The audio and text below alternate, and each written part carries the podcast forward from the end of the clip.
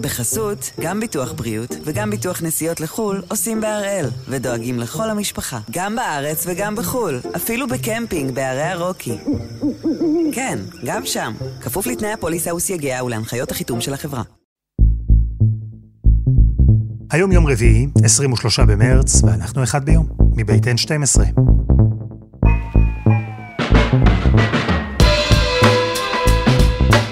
אלעד שמחיוף, ואנחנו כאן כדי להבין טוב יותר מה קורה סביבנו, סיפור אחד ביום, כל יום.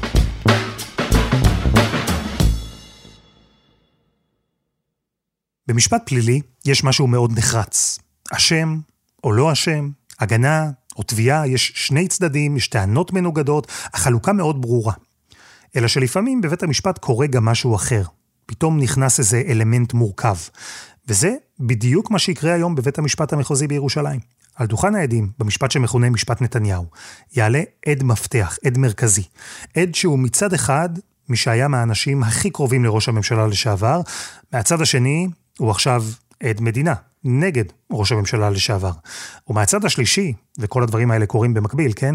הוא כבר חודשים טוען שהמשפט כולו מבוסס על תזה הזויה.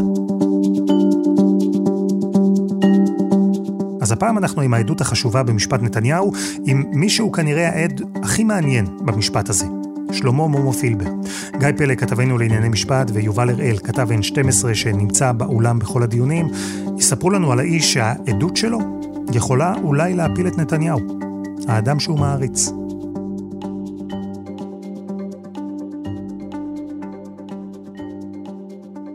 יובל, שלום. שלום אלעד.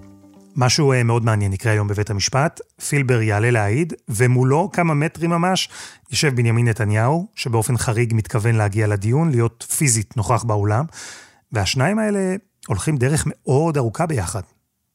כן, אז הרבה לפני שתיק 4000 נולד לעולם, אה, שלמה פילבר היה מעורב בעולם הפוליטי בהרבה מאוד היבטים שלו. הוא היה במועצת יש"ע, אחר כך, בתחילת שנות האלפיים, הוא היה גם אה, ראש המטה של נתניהו, לפני שהוא היה ראש ממשלה, וב-2014, לקראת הבחירות לכנסת ב-2015, פילבר נקרא לדגל להיות מנהל המטה של קמפיין הליכוד. בתקופה הזאת פילבר הוא כבר איש אמונו של נתניהו, ומיד אחרי הבחירות, אחרי שנתניהו מצליח להרכיב שוב ממשלה, נתניהו מפטר את המנכ"ל הקודם של אה, משרד התקשורת. עכשיו לסערה הכלכלית-תקשורתית. מנכ"ל משרד התקשורת, אבי ברגר, הוביל רפורמה שאמורה להוריד את מחירי הטלפון הקווי והאינטרנט. רגע לפני שהיא מתחילה, החליט ראש הממשלה, שהוא גם שר התקשורת, לפטר את המנכ"ל. האם נתניהו רצה לסייע לאחד הטייקונים הישראלים כדי לשפר את הסיקור עליו? אז על המהלך... ממנה במקומו את שלמה פילבר, שבעת ההיא אין לו ניסיון מאוד גדול בתחום של uh, משרד התקשורת, הוא בעיקר פעיל בעולם הפוליטי, איש אמונו של נתניהו, אבל לא היה לו ניסיון של ממש, הוא לא מישהו שצמח בתוך uh, משרד התקשורת. וכך פילבר נכנס לתוך עולמנו, לתוך העולם של תיק 4000. נתניהו באותה תקופה היה אה, ראש ממשלה אמנם, אבל גם שר התקשורת, זה תיק שהיה לו חשוב באופן אישי להשאיר אצלו קרוב. והעובדה שהוא מינה את פילבר לעמוד בראש המשרד, היא ממחישה גם כמה היה לו חשוב שאדם קרוב אליו, אדם שהוא יכול לסמוך עליו, הוא זה שינהל את העניינים שם מטעמו. עוד לפני הבחירות, נתניהו לחץ על, אה, בדרכים כאלה ואחרות על המנכ"ל הקודם, ברגר, שהתפטר בעצמו. לא היה נהוג שמנכ"ל יפוטר במהלך בחירות ולמנות אה, מנכ"ל אחר. קיוו שהוא יחליט לעזוב בעצמו וימנו עוד לפניהם מנכ"ל אה, חדש, כך לפחות לפי הטענה של הפרקליטות. מיד אחרי הבחירות מתנהלת שיחת טלפון מאוד מאוד קצרה, מאוד עניינית, בין נתניהו למנכ"ל הקודם ברגר, שבו הוא מודה לו על שירותיו ואומר שהם עכשיו נפרדים כל אחד לדרכם.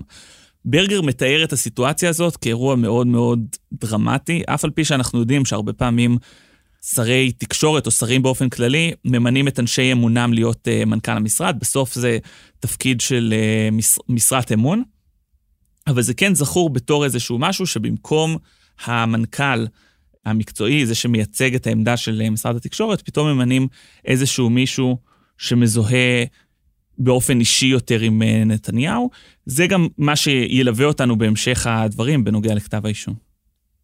ואז, כלומר, כשפילבר מונה כמנכ"ל משרד התקשורת, מה הוא עשה? על מה הוא עבד?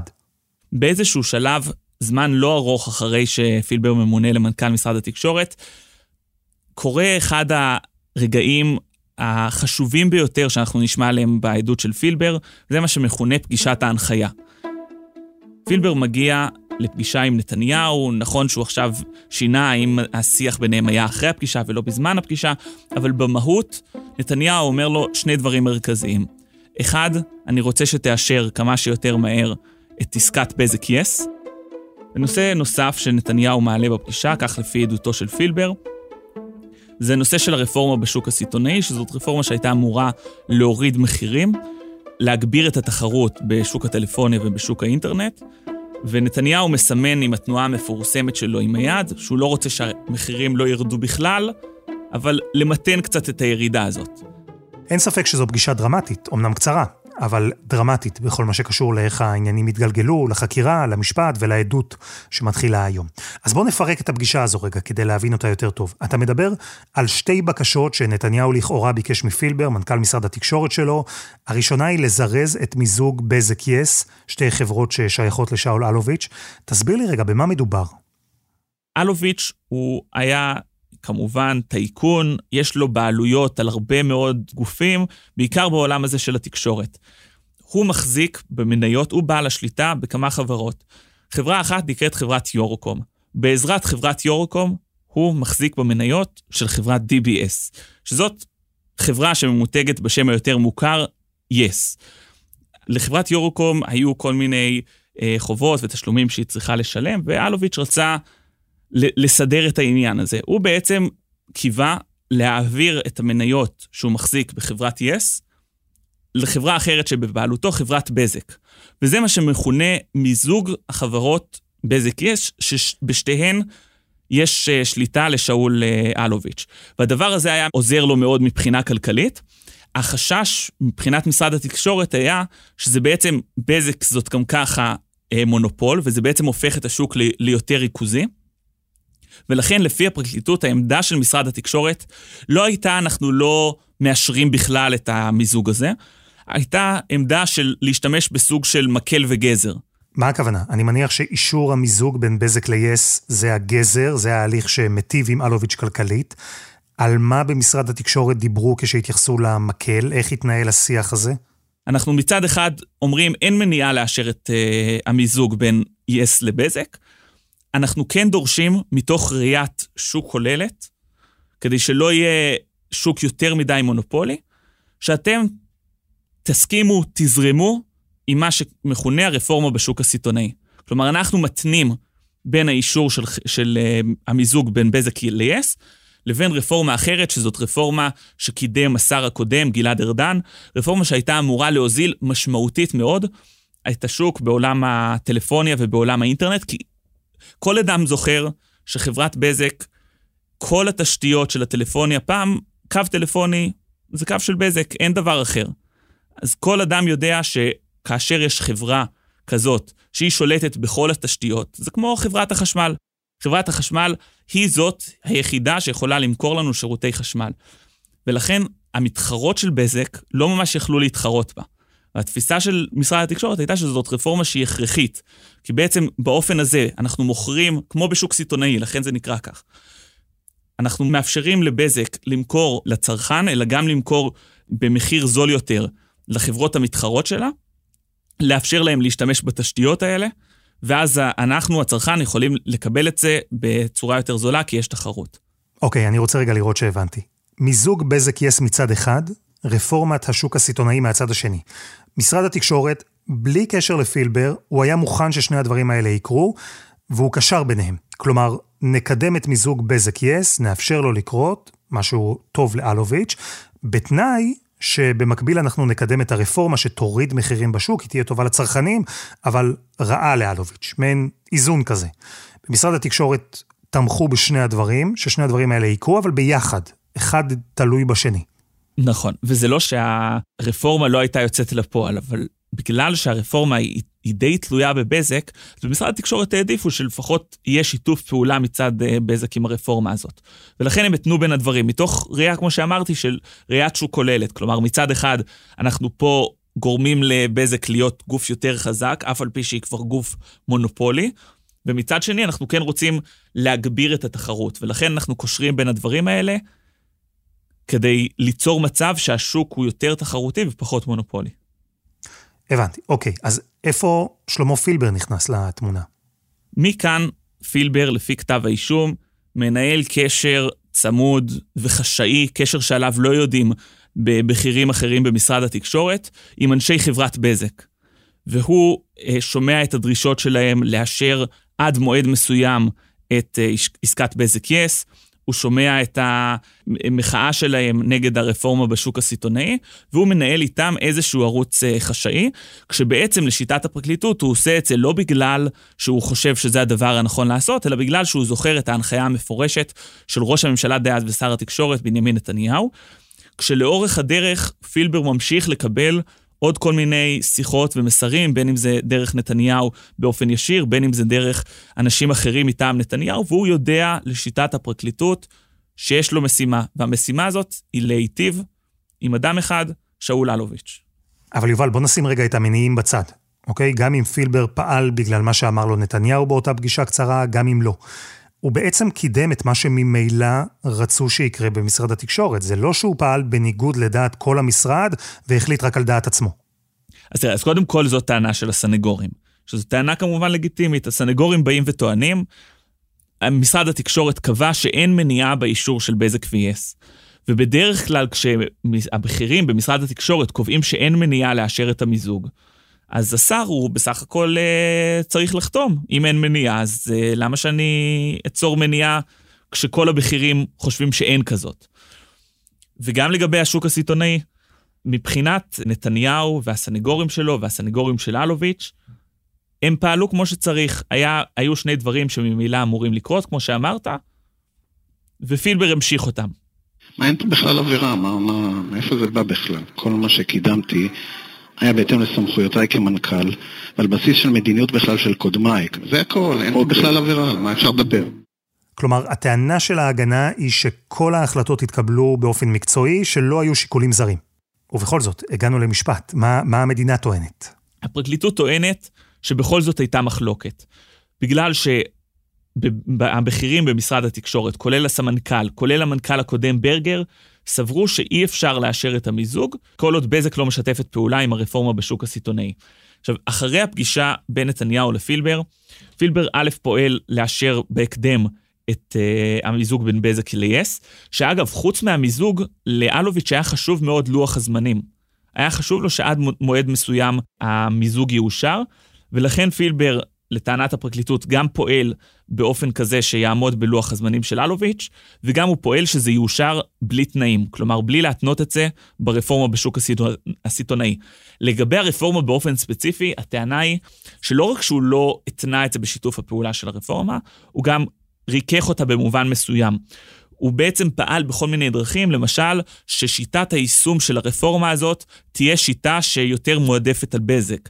במקום שהחברות יוכלו להתחבר בעצמן לתשתיות, הן יהיו עדיין תלויות במובן מסוים בחברת בזק, ואז זה משאיר אותה חברה עדיין עם איזשהו יתרון מסוים על שאר החברות.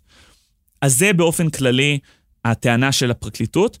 כמובן שיש פה אירוע שהוא מורכב, וצריך לזכור את זה, כי בסוף, כמו שאתה אומר, זה לא שחור ולבן, זה לא שכל הבכירים עמדו על הרגליים האחוריות ואמרו, ויהי מה, לא מאשרים את זה, עושים את זה, עושים את זה. הדברים, הם רצו ליצור איזשהו מהלך מאוזן. והטענה של הפרקליטות שפילבר, בתוך הסבך הגדול הזה, פעל להיטיב עד כמה שאפשר עם אלוביץ'. זו פעם ראשונה שאני מבין את זה. איזה מחמאה. אמ, אמיתי, פעם ראשונה שאני מבין את הסיפור, בחיי. בעצם, אם דיברנו על שני התהליכים, תהליכים שקשורים זה לזה, הטענה של הפרקליטות היא שפילבר קידם את המיזוג, את החלק שהוא טוב לאלוביץ', וקידם אותו בזריזות, ולא רק שהוא התיר את הקשר הזה בין אה, המקל לבין הגזר, הוא גם ריכך את המקל. הוא לקח את הרפורמה שהייתה אמורה לפגוע באלוביץ', להטיב עם הצרכנים, והפך אותה למשהו אה, מרוכך, למשהו קל יותר עבור אלוביץ'. זו בעצם הטענה. כן. ובאיזשהו שלב מתחילות להידלק נורות אדומות. זה קורה גם אצל מבקר המדינה שמוציא ב-2017 דוח מאוד מאוד uh, חריף על התנהלותו של פילבר במשרד התקשורת בנוגע לחברת בזק. ובמקביל גם מתחילה חקירה ברשות לניירות ערך, חקירה שבה פילבר הוא כבר חשוד. הוא בעצם הופך ממנכ"ל משרד ממשלתי, מנכ"ל משרד התקשורת, בכיר בשירות הציבורי, לחשוד. והוא נחקר ב-2017 ברשות לניירות ערך.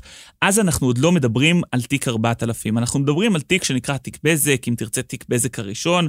זה תיק ש... זה לא תיק שוחד, זה תיק שיותר מדבר על אה, חשדות עדיין בתחום טוהר המידות וחשדות בתחום של ניירות ערך, שלפיו, לפי התיק הזה, פילבר באותו שלב חשדו שהוא גם העביר לחברת בזק מידע על מה שקורה במשרד התקשורת בנוגע לחברת בזק, וגם עזר להם בכל המובנים האלה שאנחנו דיברנו עליהם. ובשלב הזה, למרות שבתקשורת כבר עלתה ההשערה שמהצד השני של המשוואה הזו, נתניהו קיבל סיקור חיובי מוואלה, כלי תקשורת שבדיוק כמו בזק ויס היה שייך גם לשאול אלוביץ', אז בשלב הזה, במשטרה עדיין לא דיברו על נתניהו, לא דיברו על שוחד, לא דיברו על התיק שאנחנו מכירים היום כתיק 4000. מתי כל זה השתנה?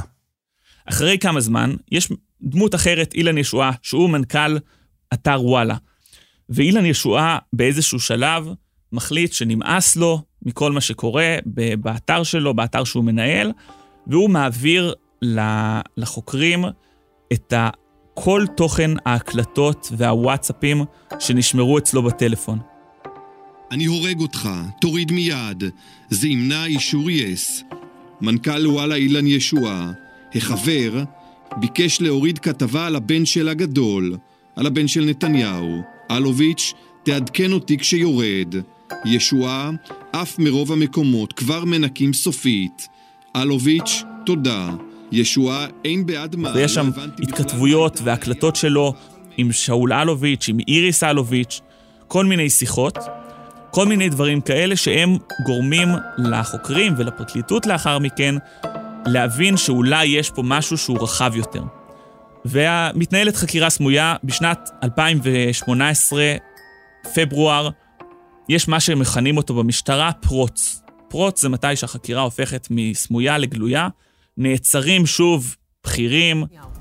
פרשת בזק הופכת הערב לתיק 4000. בין העצורים, שלושה מבכירי חברת בזק ושניים מהאנשים הכי קרובים בשנים האחרונות לבנימין נתניהו. ועכשיו נראה שגם ראש הממשלה עצמו יהפוך לחשוד בפרשה. אחד מהם, שלמה פילבר, פברואר 2018. עכשיו אנחנו כבר מדברים על מה שאנחנו כבר מכירים היום כתיק 4000. זהו, שהרגע הזה שאתה מתאר, זה הרגע שבו המשטרה הרגישה שכל הפאזל התחבר לה מול העיניים, שמצד אחד הם הבינו מה שעשה מומו פילבר במשרד התקשורת, איך הוא לכאורה קידם את העסקה שתטיב עם אלוביץ', איך הוא ריכך את הרפורמה שאמורה לפגוע בו, ועכשיו היה להם גם את הצד השני, לתפיסתם, את מה שהם מגדירים כסיקור חיובי, שנתניהו לכאורה קיבל בתמורה מאתר וואלה. ופילבר, אז, ברגע הזה, הוא עדיין חשוד בפרשה הזו. רק שעכשיו אנחנו כבר מדברים על פרשה הרבה יותר גדולה, הרבה יותר חמורה, מזו שכולם חשבו שמדובר בה בהתחלה. ומה עם פילבר בשלב הזה? פילבר הפעם מהר מאוד נשבר. הוא יומיים עצור, נחקר, ואחרי יומיים הוא כבר חותם על הסכם עד מדינה. צריך לזכור בהקשר הזה שזה מהלך דרמטי, כי בסוף פילבר הוא איש אמונו של נתניהו, חותם על הסדר עד מדינה נגדו, בעצם חוצה את הקווים, ובמובן מסוים הוא גם הוביל את עד המדינה השני, ניר חפץ, כך חפץ מעיד בעצמו, לחתום גם הוא על הסדר עד מדינה. ולכן המהלך הזה של פילבר לחתום על הסכם עד מדינה, הוא בעצם המהלך שבאמת פרץ את הדרך ואפשר את קיומו של תיק 4000 עד לשלב של כתב אישום. ומהרגע שהוא הפך לעד מדינה, מה הוא סיפר? איזה חומר הוא סיפק לפרקליטות? אז פילבר מספר, קודם כל אנחנו דיברנו על פגישת ההנחיה, שזה באמת חלק משמעותי מאוד מהעדות שלו, כי בעצם הוא נותן את הצד של נתניהו. נתניהו, אנחנו יודעים, מתנהל במגירות. יש לו מישהו אחד שאחראי על תחום התקשורת, מישהו אחד שאחראי על דוברות, מישהו אחד שאחראי אני לא יודע על מה. הוא מתנהל במידור מסוים. ולכן יש מעט מאוד אנשים גם לשיטת הפרקליטות, שנתניהו דיבר איתם על אופן הטיפול של בזק במשרד התקשורת. פילבר הוא אחד מהאנשים האלה, והוא לא רק אחד מהאנשים האלה, הוא גם מישהו ששמע על זה יותר מפעם אחת. דיברנו על פגישת ההנחיה, היו עוד, פגיש, עוד uh, שיחות אחר כך, ולכן בעצם פילבר, מה שהוא נותן בעדות שלו, זה קודם כל את מה שהוא אומר. עכשיו, אנחנו יודעים שבעדות של עד מדינה צריך לא רק את העדות שלו, בגלל שעד מדינה זה סיטואציה קצת חריגה, זה מישהו שהוא בעצמו לקח חלק, צריך כל מיני, מה שנקרא דבר מה נוסף. אחד הדברים האלה, למשל, זה פתק שפילבר אה, כתב לעצמו אחרי אותה פגישה עם נתניהו, וגם הוא נותן לא המון ראיות, זה לא שכמו חפץ שהיו לו למשל הקלטות ודברים מהסוג הזה, אבל הוא כן נותן כל מיני חיזוקים קטנים שמראים שהוא גם חשב את זה בזמן אמת. אחת הסיבות שיהיה לו קצת יותר קשה, אם, אם הוא רוצה לשנות גרסה, זה כי יש את הדברים האלה. כי אז הוא יצטרך להסביר איך אתה כותב על פתק דבר אחד, ועכשיו אתה פתאום אומר דבר אחר.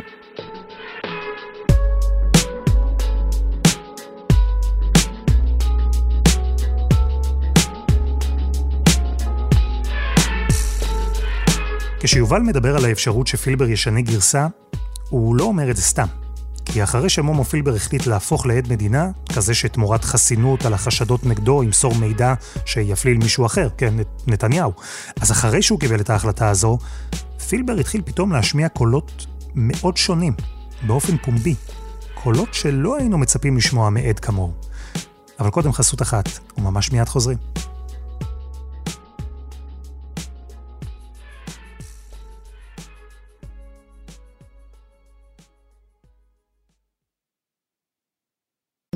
בחסות, גם ביטוח בריאות וגם ביטוח נסיעות לחו"ל עושים בהראל, ודואגים לכל המשפחה, גם בארץ וגם בחו"ל, אפילו בקמפינג בערי הרוקי. כן, גם שם, כפוף לתנאי הפוליסה וסייגיה ולהנחיות החיתום של החברה. אנחנו מדברים על העדות של שלמה פילבר, מנכ"ל משרד התקשורת לשעבר, מקורב מאוד לראש הממשלה לשעבר נתניהו, והיום עד מדינה שיעלה על דוכן העדים וימסור גרסה שאולי תוביל להרשעה של נתניהו. אדם שישב שם מולו, בעולם. ולמרות שפילבר הסכים להיות עד מדינה ומסר מידע נגד נתניהו, די מהר הוא התחיל גם להשמיע טקסטים אחרים. הוא אה, בעיקר ברשתות החברתיות תקף את הפרקליטות, תקף את משפט נתניהו, אמר שתיק 4000 כולו, זה שהוא חלק ממנו, הוא תיק הזוי. וזה מעלה כמה שאלות, כמו למשל איך הדברים האלה מסתדרים, או איזה פילבר אנחנו נקבל בבית המשפט. גיא פלג, שלום. שלום רב. אז בואו נתחיל דבר ראשון מהעד, שלמה פילבר. עד כמה הוא משמעותי? עד כמה העובדה שפילבר הוא עד מדינה חשובה במכלול הגדול הזה של תיקי נתניהו? צריך לזכור שהיועץ המשפטי לממשלה לשעבר, אביחי מנדלבליט, לא החזיק מתיק אלף ואלפיים, ונדמה לי שזאת תהיה הערכה סבירה לומר שאם לא היה פורץ תיק ארבעת אלפים, כלל לא היה מוגש כתב אישום נגד uh, בנימין נתניהו. כי היועץ המשפטי לממשלה חשב שתיק אלף, אנחנו יודעים, הוא לא תיק שוחד, ותיק אלפיים, הוא המתין איתו שמונה חודשים עם ההקלטות הדרמטיות של נתניהו ומוזס, עד שהוא נתן למשטרה אישור להתחיל לחקור את זה. ומה שמבחינתו הוריד את האסימון, שנתניהו טובל עד צוואר בשחיתות שלטונית חריפה, זה תיק 4000. עכשיו, כששאלו את ניר חפץ, עד המדינה ניר חפץ, מה גרם לו לחתום על uh, עסקת עד מדינה, על, על עסקה עם הפרקליטות? אז uh, השכל הישר היה אומר שניר חפץ יבוא ויאמר, עינו אותי בחדר החקירות, עשו לי תרגיל מלוכלך, סחטו אותי באיומים, הכניסו אותי לכלוב של uh, קופים, מנעו ממני טיפול רפואי, uh, מנעו ממני מזון, אבל ניר חפץ לא אמר את זה. הוא אמר אמנם שעשו לו דברים נוראים בחקירה, אבל הוא אמר, כשאני שמעתי שמומו פילבר חתם על הסכם עד מדינה, אני הבנתי שכנראה אין לי ברירה. זאת אומרת, שאם אנחנו מנתחים את מארג הראיות בתיקי נתניהו כולם, אנחנו יכולים להניח שבלי מומו פילבר אין את עד המדינה ניר חפץ. ואם אין את מומו פילבר ואין את ניר חפץ, אין תיק 4000. ואם אין תיק 4000, ספק גדול אם יש תיק 1000 ו-2000. זאת אומרת שיש לנו כאן עד מאוד מאוד מאוד משמעותי בכלל לשלושת התיקים. אז במידה מסוימת אפשר לטעון שפילבר הוא הבסיס, עליו מונח הרבה ממה שהתגלגל אחר כך להיות הקייס נגד נתניהו. וזה מה שמסביר את העובדה שמאז שהוא חתם על הסכם עם הפרקליטות, הוא מנסה כל הזמן לתקוף את ההתנהלות בתיקים, מנסה לגמד אותם, או ממש לקעקע את האישומים והחשדות. מה זה? זה נקיפות מצפון? זה משהו אחר? תראה, אם אתה שואל אותי מה מנחה את מומו פילבר, אני חושב שמומו פילבר מערבב את כולם. מה הכוונה? הוא אה, יודע מה יתפוס את תשומת הלב, והוא יודע מה יתפוס את הכותרות. והוא יודע שמבחינה משפטית לאמירות האלה אין שום משמעות, משום שמומו פילבר לא אמור לקבוע אם תיק 4000 הוא תיק שוחד כן או לא. הדעה שלו היא, היא שווה בדיוק כמו הדעה שלך, שלי, שלנו, של כל אחד. אה, מומו פילבר אמור להעיד, אני אומר בראש ובראשונה, על פגישה קצרה מאוד, לדבריו, פגישה רק של 15 דקות. הפגישה הראשונה שלו עם ראש הממשלה ושר התקשורת, אחרי שהוא נכנס לתפקיד מנכ"ל התקשורת. ו- ואם הוא יחזור על הדברים האלה, שהוא חזר עליהם פעם אחר פעם, בעשר חקירות משטרה, אה, אז, אה, אז מבחינת הפרקליטות הוא סיפק את הסחורה בגדול, ועדיין יהיו לו כל מיני אמירות שהתזה מופרכת ונטפלים לנתניהו ושיקולים זרים, וכל האמירות האלה שיככבו כאן ברשתות החברתיות, בחותרות המהדורה, בחותרות העיתונים, אבל אלה אמירות שאין להן גרם של משקל משפטי, להבנתי לפחות. ותשמע, אני אומר לך, מלא התפעלות מהיכולות שלו, כי מצד אחד קבר את נתניהו, והצד השני, הוא כן נכנס לשיתוף פעולה עם מקורבי נתניהו, הוא התקווה שלהם, אותו הם מחבקים, אותו הם אוהבים, אמ, ואני חושב שצריך אה, אה, כישורים יוצאי דופן לעשות אה, את הערבוב הזה שהוא מערבב פה את כולם. אנחנו לא באמת יודעים מה הסיבה, בין אם זה פילבר שמערבב את כולם, אולי נתקף בנקיפות מצפון, אולי קרוע, מתלבט בתוכו, אנחנו לא יודעים. בסוף, אנחנו מגיעים ליום העדות הראשון שלו, היום. ואנחנו גם לא יודעים איזה פילבר נקבל. את זה שדיבר בחדרי החקירות, או את זה שמצייץ בטוויטר. תראה, אם אנחנו מנתחים התנהגויות של עדי מדינה, אז הרבה מאוד פעמים אנחנו נתקלים בעד מדינה, ש, שצריכים לומר, עד מדינה זה עבריין, שבתמורה לחסינות הוא חוצה את הקווים והוא מפליל את השותפים שלו. והרבה מאוד פעמים יש איזה שכנוע פנימי של אותו עד מדינה שהחברים שלו פגעו בו או ביקשו למכור אותו, והרבה מאוד פעמים אנחנו רואים עדי מדינה שהם במרכאות עם סכין בין השיניים, שהם רואים את המוטיבציה יוצאת הדופן שלהם אה, במרכאות לתפור, להפליל את החברים שלהם לשעבר. ואני דווקא חושב, בניגוד לדעה הרווחת, שהעובדה שמומו פילבר הוא במרכאות לא שפוט של התביעה, ולא חושב דברים טובים לא על המשטרה ולא על הפרקליטות, ולא נחוש אה, לפגוע בנתניהו להפך, ואפילו חושב שתיק 4000 הוא לא תיק שוחד, ואפילו חושב שכל התזה שעומדת בבסיס תיק 4000 היא משוללת יסוד ואולי אה, מרושעת ומנותקת מהמציאות, כל הדברים האלה, בראייה שלי, עשויים דווקא לחזק את העדות שלו. משום שבית המשפט התרשם שהעד מעיד אמת. ואין לו מוטיבציות זרות, בטח לא לפגוע בנאשם. כן, אז הציוצים של פילבר בטוויטר יכולים אולי לחזק את האמינות שלו בפני בית המשפט, כי הנה, הוא אה, לא אדם שפועל בשם איזה מוטיבציה זרה, להפך, הוא אפילו מרגיש הזדהות עם הצד השני. אבל זה נכון במקרה שהעדות שימסור פילבר תתאים לעדות שהפרקליטות רוצה שהוא ימסור. מה יקרה אם פתאום הוא יתיישב בדוכן העדים וישנה גרסה לגמרי, יגיד שכל מה שהוא טען פשוט לא נכון? קודם כל, אם הוא חוזר בו לגמרי מהעדות שהוא מסר במשטרה, למשל יבוא ויגיד, אני שיקרתי באשר לפגישה, או אני כבר לא בטוח שהייתה כזאת פגישה. חשבתי, חשבתי, וככל שחלף הזמן, אני אומר לעצמי, אולי טעיתי, אולי לא הייתה פגישה, אולי נתניהו לא אמר לי את הדברים, אולי הייתה רק ההתרשמות שלי. אז קודם כל, במקרה כזה, הפרקליטות יכולה להכריז עליו עד עוין, ולחקור אותו חקירה נגדית, ולשאול אותו מה קרה שעשר פעמים, כולל אה, לא מזמן ברענון בפרקליטות, סיפרת סיפור אחד, והנה עכשיו בבית המשפט אתה מספר סיפור אחר. ואחר כך לשכנע את בית המשפט שהוא אמר אמת דווקא באותן אה, חקירות במשטרה. ובבית המשפט, דווקא, דווקא בבית המשפט הוא משקר. זה, זאת סיבה אחת להכריז עליו אה, עד עוין, וכמובן, לבטל את הסכם עד המדינה איתו, וכמובן, להגיש כנגדו כתב אישום. אז אה, יש שורה של פרשנים בהם חברנו, עמיתנו, עמית סגל, שאומרים שהפרשנויות האלה, שכל הזמן מנופפים לעד ערב עדותו, מזהירים אותו כאילו חזרה שלו או, או אי היצמדות שלו לדברים שהוא אמר, תביא להגשת כתב האישום נגדו. והם אומרים, יש כאן סחיטה באיומים. ואני חושב אחרת לגמרי.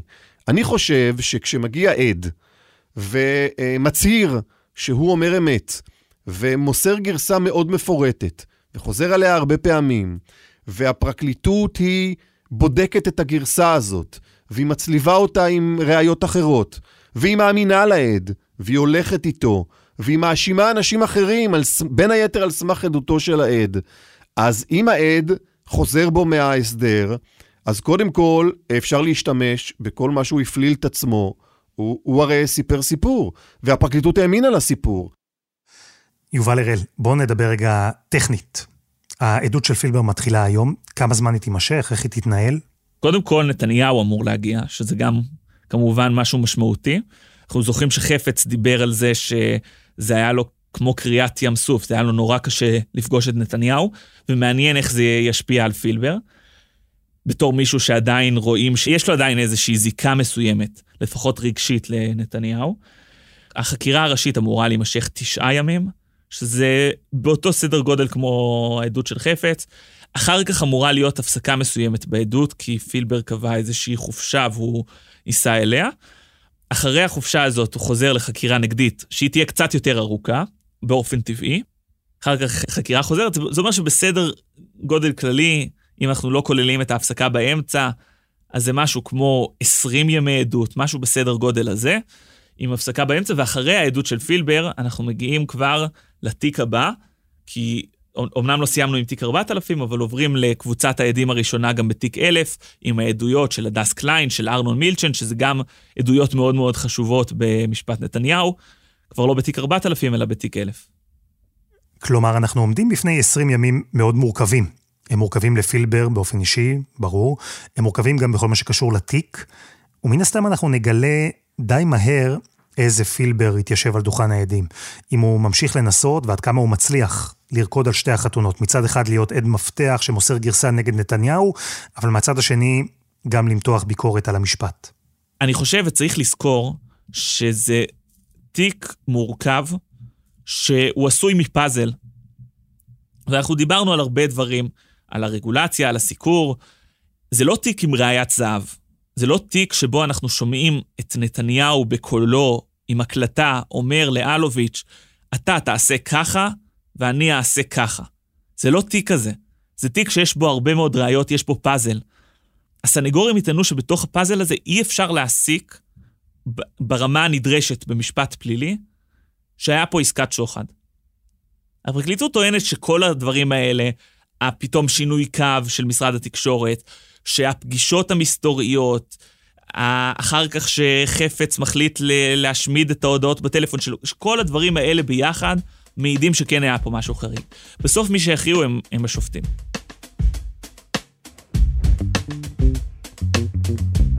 יובל, תודה. תודה, אלעד.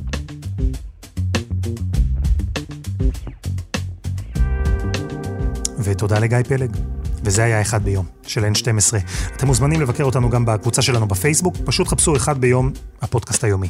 העורך שלנו הוא רום אטיק, תחקיר והפקה עדי חצרוני, דני נודלמן ורוני ארניב, תודה לרון שמואלי. על הסאונד אסף פרישמן, יאיר בשן יצר את מוזיקת הפתיחה שלנו, ואני אלעד שמחיוף. אנחנו נהיה כאן גם מחר.